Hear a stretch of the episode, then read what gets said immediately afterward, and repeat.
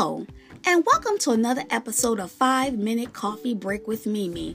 I'm so glad you could join me today. I hope you all are doing well.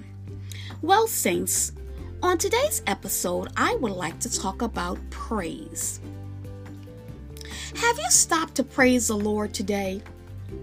Not just for the house you live in, or the car you drive, or for your fine apparel. Those things are good, and you should praise God for these blessings. But what I am talking about is praising the Lord for who He is, for His majesty, His power, and for His goodness. Set time aside to read the Word of God. You can choose a scripture or read an entire chapter out of the Bible and praise God in the midst of your reading. You can also play your favorite worship music and go before God's throne singing his praises. And if you cannot sing, do not let that stop you. Remember, you are singing for the Lord and not for man.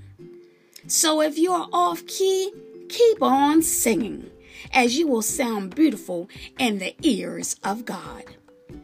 I would like to read a scripture to you. A scriptural verse from Psalms 106, verse 1. And I quote, Praise the Lord. Oh, give thanks to the Lord, for he is good, for his loving kindness is everlasting. End quote. Remember that God is worthy of your time, even more than your spouse, your family, or your career. As the old saying says, and I quote, when the praises go up, the blessings come down. End quote. Sometimes the best blessings do not have a price tag attached to it, such as the blessings of peace joy, and contentment. Praise God today, saints, for he is worthy to be praised.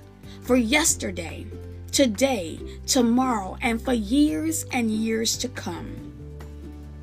Sing, clap, dance, read, no matter what you do. Just enjoy praising the Lord because I know that I do. When you're going through your day and you're at your workplace or you're out and about in the world, and you know, there's some times when people just get on your nerves. You just have that one coworker or that one boss that just steps on that nerve, you know, that last nerve that you have. And you're just trying to keep it in and hold it in for the remainder of the day until you get off. But sometimes when emotions build up and you just can't wait to the end of the day, and if you don't do something, you feel like you're going to explode, this is the time when you need to step away, take a breath.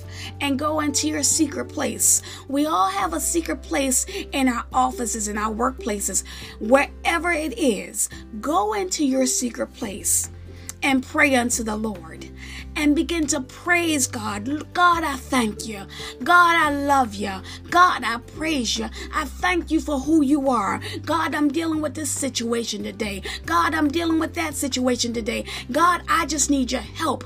But in the midst of everything I'm going through, I'm still going to praise you. I'm still going to bless you. And I'm also going to bless the person who is giving me a fit today, God. I'm still going to thank God for them, Jesus, because even in all that I'm going through, I'm still going to bless your name. And I'm still going to thank God for this person. And I'm still going to say, Hallelujah and giving God praise.